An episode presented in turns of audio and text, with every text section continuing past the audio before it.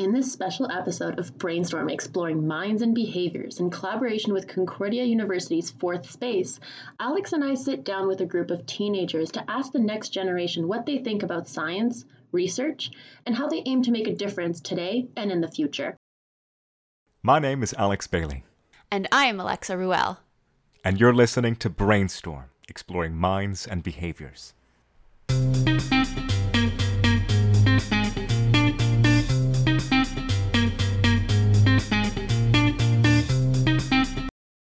First, let's talk about why we're here and why we're doing this.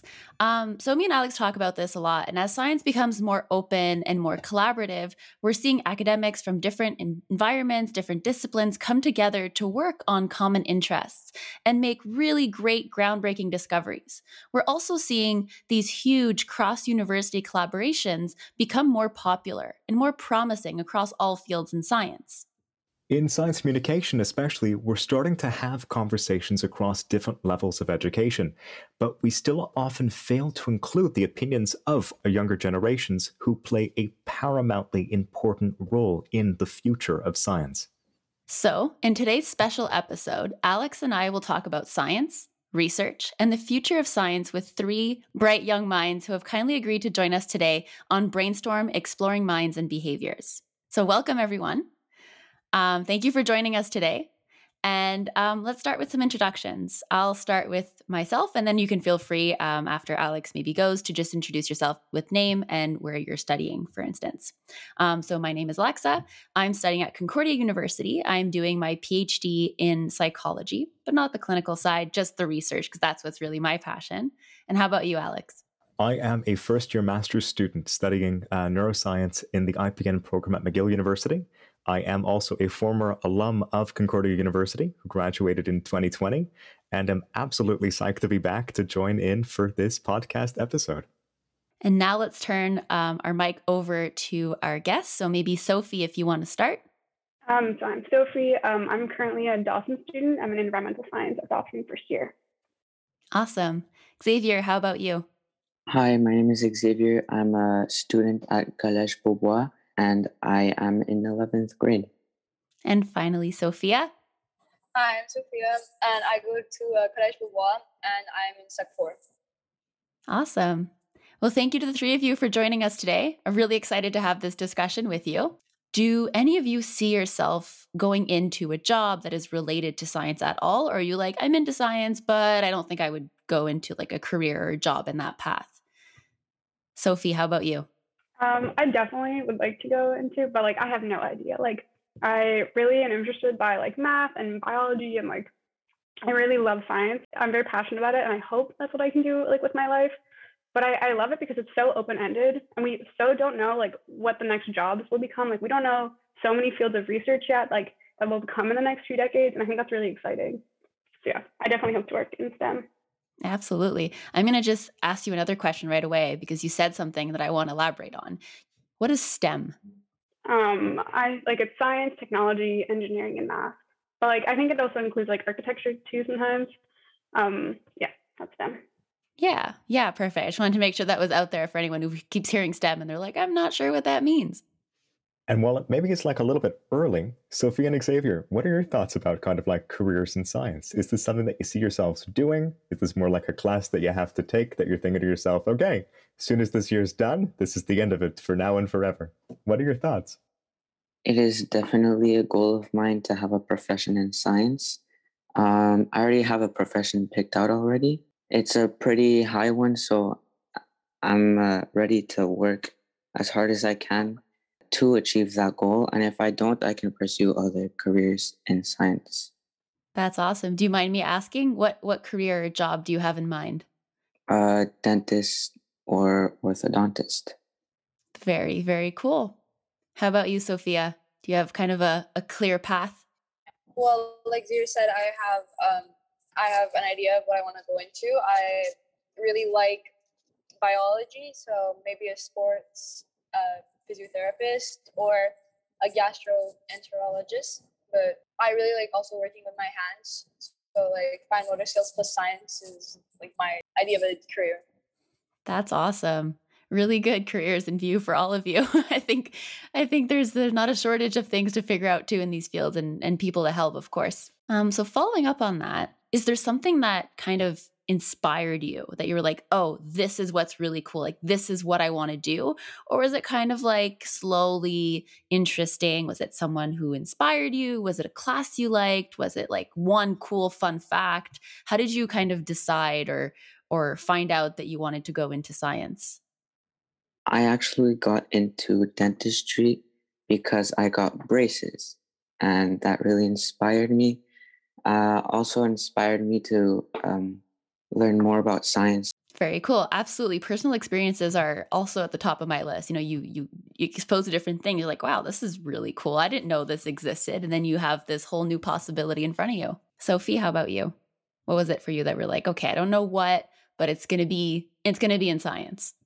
Um, so I grew up both my parents are scientists. So I grew up with the like just kind of like my whole family have either been like doctors or um, both my parents have been like professors. So it's always been like a very household of like full of science. Amazing. And Sophia? Well, um, in my family, we have a lot of people that are like pharmacists, doctors, and stuff.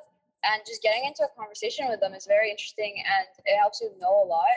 And just because of the fact that they have so much knowledge about the fields that they're in makes it interesting. So I'm pretty sure that's why. Very cool hearing a lot of like, oh, you know, it's it's what my environment exposed me to, it's what I heard about, or kind of going to the dentist and being like, wow, this is really cool um, I think it, it speaks to the importance, I mean, to me at least, to, to having exposure, if not in your family or in your immediate environment in school, to say, okay, well, if these people don't have a family full of professors or doctors, um, exposing um, high school students, CEGEP students to different classes, different topics to see, you know, you know, now you know that this exists and you can decide if you like it or not. You know, when you think about like experts in something, right? You'll, you'll, you'll hear it on the radio or like experts now say that I don't know, the grass is green. Um, you know, that you hear this on the radio, you'll hear it on TV, or um, you'll have like an interview with someone. and It's like expert in so and so, and they have their opinion. Um, do you think we should take this with a grain of salt? Like, do you, do you think like in taking into consideration that like it seems that science may not be perfect after all? We're just kind of all suggesting things. Like, what is what is the value, or or what do we um, what do we think of when we hear an expert on something say something should we take what they're saying for granted should we question that what do we what do we think about that i feel like we should all question uh, everyone's theory not everybody can be right even if you're an expert. And there are a lot of complicated things out there so the fact that you're an expert in something doesn't really necessarily mean you're right. That's a really good point. Sophie, I see your hand up. Um, well, I mean, I think like we should trust, you know, if you just, if I don't have any extra experience in like a field, like if like for like COVID, you know, like if I'm hearing an expert says you should wear an N95, like you should trust that, you know, like they may not have all the answers, but they do have a lot more knowledge than the average person. Um, so I do think it is important to listen to experts, but I mean, expert to expert, I think like, you know, scientific argument is really important because that's how like it's really important that like scientists disagree because that's when like you know n- new things are explored and new things are discovered but like if you're just the average person then you should definitely um, believe and like you know follow their suggestions. And sophia i see you thinking about this. Well i was going to say basically um, on the internet right now there's so many people that come up with new like ideas and they write it down. And a lot of people believe those ideas but so many of them are fake and you have to make your like you have to do your own research before trusting anything. And i don't believe that experts have all the answers.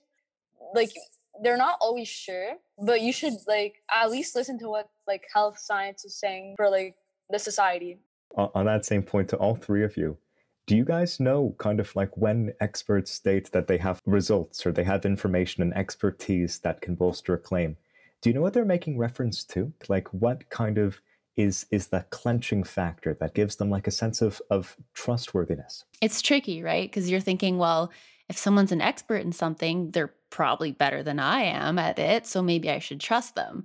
Um, but oftentimes, too, a lot of people will say, well, we have to question everything because even if they are an expert in it, maybe they don't have the ultimate answer, the truth, uh, or the kind of right way to deal with something. Um, so there's kind of a fine line there. And I think uh, what was brought up, and I think it's really important to point out, is that it depends on what evidence is backing up that expert opinion right? So I, I, can say I have an expert opinion on this, and I would consider myself an expert for whatever reason. But if what I'm saying and to support what I'm claiming as an expert, there's not much there, then maybe even that expert statement isn't so expert after all. Kind of piggybacking on what Alexa just mentioned, how can we know that we can trust someone who is a genuine expert who is giving us information about a certain detail? For example, like the difference between uh, 14 days versus 10 days and all the information in between when it comes to COVID? Well, I'd say it's probably a big role on education. So the fact that they um, spent like a good four years minimum studying in the field that they're in. And also, they've done so many experiments to prove their theories. So I think we should like base ourselves on the fact that they have evidence to provide truth to what they're saying. I think that you are like completely right on the money for that. So what I was thinking too, and, and what's super important about the whole concept of science is that it's a group of people like you and me and Alexa, and actually everybody on on currently the, the podcast who kind of thinks to themselves that they may not have all the information just by thinking of a of an idea at, at a particular moment in time, but by testing it and by observing it and by taking the time to make an experiment that can give you more information than what you knew beforehand, that can help to actually provide you with true knowledge or a greater understanding of how to work with the situation or how to see it in a different way. And while it's definitely true that we should always be questioning practically everything, because I think that's just like something innate to humankind, we can also definitely trust experts who have performed uh, experiments and also who have spent, as you said, Sophia, like years of their lives trying to learn how to be able to gain more knowledge in a topic. Did anyone else want to add to what makes an expert an expert? No. you sure? You said it pretty well. Like someone, you know, who studied and like has very like well done experiments.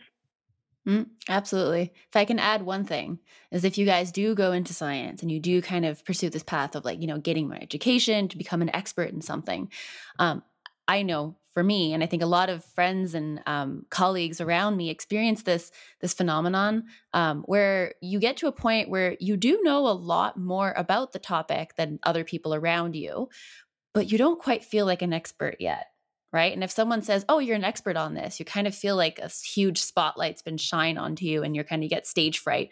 Um, this is called imposter syndrome, and um, I think the point here is that there, there's a fine line for even those who are called experts, right? People have called me expert, and it's it's kind of it's kind of a weird feeling when someone says, "Oh, you know, you know, we're not giving you that title," um, because it's not quite clear. Like, how long do I have to study this? How many studies do I have to complete before I can be considered an expert and call myself one? Um, and sometimes it feels like you're not quite there yet, but sometimes you just gotta trust your gut and say, "Okay, I probably know more than the average person on this. Maybe I am an expert." After all. So I'm seeing that we're almost at the end already. Maybe we should wrap it up with kind of a, a funner question, a lighter one here for you guys.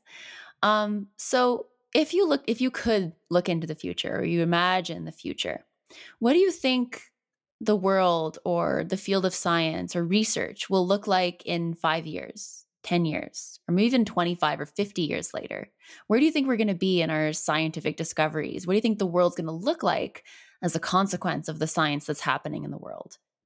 Um, well, like, you know what I love about science is like, you don't know. Like, we have no, like, the internet, like, we didn't, no one could have imagined that. Like, um, so, like, we can't really, like, we can't see what um, science will look like. But I definitely think, you know, um, technologies based on like green energy and like sustainability will be really, really big. Um, and I, I mean, I hope that becomes big because it's a big issue.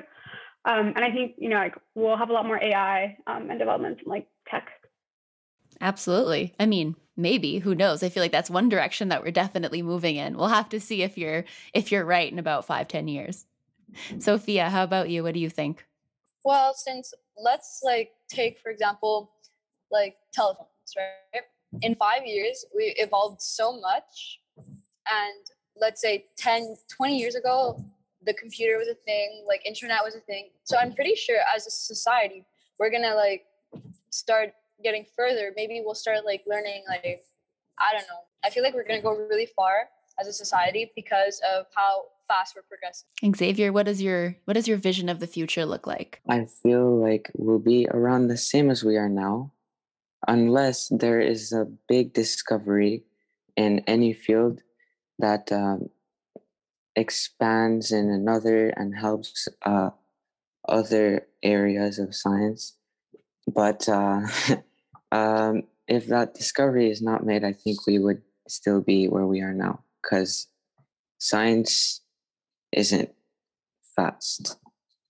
That's very true. I think everything you said is, you know, everyone's saying like, no, things move fast, but not that fast. But we need big discoveries, but we also make small steps towards something, right? Like Sophie mentioned with climate change and all these important issues.